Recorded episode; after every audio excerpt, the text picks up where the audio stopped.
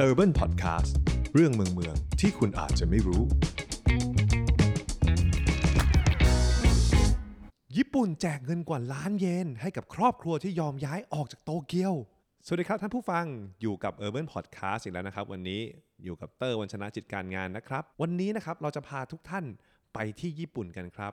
เราจะพาไปส่องนโยบายแปลกใหม่ของเขา โดยที่เกี่ยวข้องกันกับการแก้ปัญหาประชากรหนาแน่นในเมืองมากเกินไปนะครับ โดยทาง CNBC นะครับรายงานว่า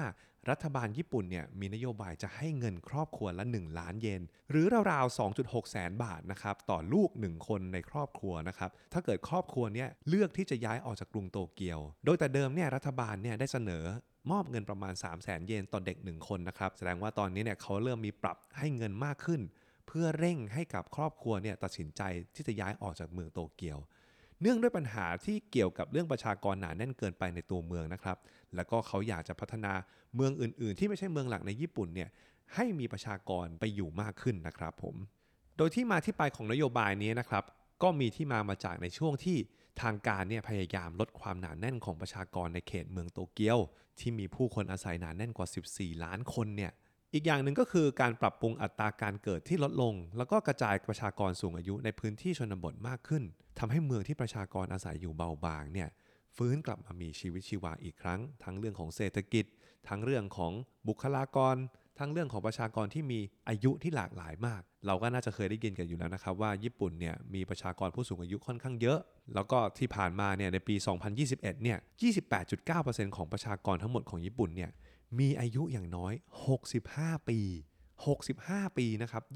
28.9%ของประชากรทั้งหมด นี่คือสูงมากๆ คือเรารู้อยู่แล้วแหละว่าญี่ปุ่นน่ะอายุเฉลี่ยของเขาเนี่ยค่อนข้างสูงมาก ๆ เลย แต่ว่ากลายเป็นว่าณปัจจุบันเนี่ย 2021 เนี่ย 28.9%ของประชากรเนี่ยกลายเป็นคนที่มีอายุตั้งแต่ 65 ปีขึ้นไปทำสถิติสูงสุดเป็นประวัติการนะครับของประเทศ แล้วก็ในขณะเดียวกันในปีเดียวกันเนี่ย ก็มีเด็กอายุ0ถึง14 ปีเนี่ย เพียงแค่ 14.78 ล้านคนเท่านั้นเอง คิดเป็นแค่ 11.8%นะครับ จะเห็นได้ว่าน้อยกว่าประชากรที่อายุสูงถึง 65 ปีเนี่ยเกินครึ่งเลยทีเดียว ซึ่งเป็นระดับที่ต่ำที่สุดที่เคยบันทึกไว้สำหรับประเทศญี่ปุ่นเลยนะครับ ซึ่งก็ทำให้ญี่ปุ่นเนี่ยเข้าสู่สังคมผู้สูงวัยแบบเต็มตัวเรียบร้อยนะครับคำถามต่อมาก็คือ แล้วจะย้ายไปอยู่ที่ไหนล่ะ ดยกฎเกณฑ์นะครับคือประชาชนที่มีสิทธิ์ยื่นคำร้องขอย้ายที่อยู่ แล้วก็ขอรับเงินชดเชยได้เนี่ยต้องอยู่ใน 23 เขตของโตเกียวเท่านั้น หรือผู้ที่เดินทางมาทำงานในโตเกียวจากบ้านที่อยู่อาศัยเนี่ยในพื้นที่ของจังหวัดไซตามะ จังหวัดชิบะ แล้วก็จังหวัดคานางาวะนะครับก็คือเหมือนกับใกล้ๆ จังหวัดใกล้ ๆ ที่อยู่กับติดกับตัวโตเกียวเนี่ยสามารถยื่นคำร้อง แล้วก็สามารถย้ายไปอยู่จังหวัดอื่น ๆ ที่ไกลออกไปได้นะครับ ส่วนพื้นที่ที่สามารถย้ายไปได้เนี่ยคือเมืองที่อยู่นอกเขตมหานครโตเกียว แล้วก็ปริมณฑลนะฮะ โดยเป็นเมืองที่ต้องมีรัฐบาลท้องถิ่นด้วย หรือจะย้ายไปอยู่ในพื้นที่ที่ส่วนใหญ่เป็นภูเขา และบริเวณโดยรอบของโตเกียวก็เช่นกัน ก็ได้เช่นกันนะครับ แล้วก็การสนับสนุนทางการเงินเนี่ยคาดว่าจะมีขึ้นในช่วงปีงบประมาณ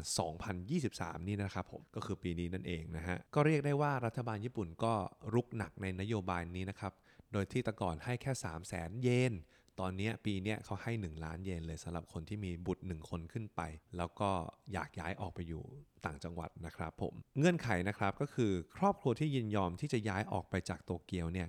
จะได้รับเงินสนับสนุนครอบครัวละ 1 ล้านเยนหรือว่าประมาณ 2.6 แสนบาทต่อลูก 1 คน ที่อายุไม่เกิน 18 ปีด้วยนะฮะ ไม่ใช่แบบลูกโตแล้ว แล้วก็แบบจะย้ายออกไปอีกทีหนึ่งไม่ได้ เขาอยากจะได้ประชากรที่ค่อนข้างเด็กไปอยู่ในต่างจังหวัดด้วย แล้วก็เงินสนับสนุนเนี่ยจะได้รับจากรัฐบาลกลางญี่ปุ่นส่วนหนึ่งนะครับ ส่วนอีกครึ่งหนึ่งเนี่ยจะมาจากรัฐบาลท้องถิ่นของเมืองนั้นๆ ที่เขาย้ายไปอ่าแสดงว่ารับผิดชอบร่วมกันก็คือแบบ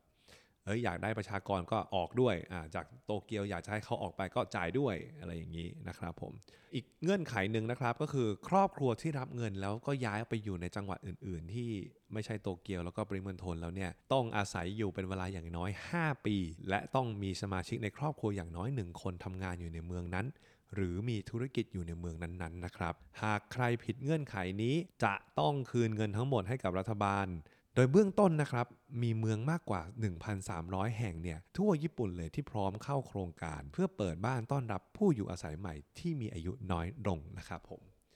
โอเคฮะ เรียกได้ว่าเป็นนโยบายที่น่าสนใจแล้วก็เชื้อเชิญให้คนที่อยู่ในโตเกียวเนี่ยตัดสินใจย้ายออกไปอยู่นอกโตเกียวเนี่ยได้ง่ายขึ้นนะครับ แล้วก็ผลพลอยได้เนี่ยก็คงไม่พ้นเรื่องของ ประชากรที่อายุน้อยลงในจังหวัดต่างๆ แล้วก็ทำให้จังหวัดต่างๆ นั้นนะธุรกิจกระเตื้องขึ้น เศรษฐกิจกระเตื้องขึ้นทำให้เมืองมีชีวิตชีวากลับขึ้นมาอีกทีหนึ่งนะครับ เมืองไทยของเราหรือกรุงเทพของเราก็จริง ๆ ก็น่าสนใจกับนโยบายนี้เหมือนกัน แต่อาจจะไม่ใช่การแต่อาจจะไม่ใช่การที่อยากจะให้คนที่อยู่ในกรุงเทพย้ายออกไปนะครับ แต่อาจจะกลายเป็นว่า เมืองนั้นๆเนี่ยมีนโยบายอย่างไรทำให้คนที่ เกิดและโตในพื้นที่นั้นน่ะอยู่ในเมืองของเขาและพัฒนาเมืองของเขาต่อไปนะครับ ก็จบกันไปแล้วนะครับกับ Urban Podcast EP นี้นะครับ ฝากกดไลค์กดแชร์กดติดตามพวกเราได้ แล้วก็เซิร์ชหาพวกเราใน Apple Podcast ใน Spotify แล้วก็ YouTube เซิร์ชคำว่า Urban Podcast ได้เลยนะครับ แล้วพบกันใหม่ใน EP ต่อไปนะครับ วันนี้ขอลากันไปก่อนครับ สวัสดีครับ คุณกำลังฟัง Urban Creature Podcast Better City Better Living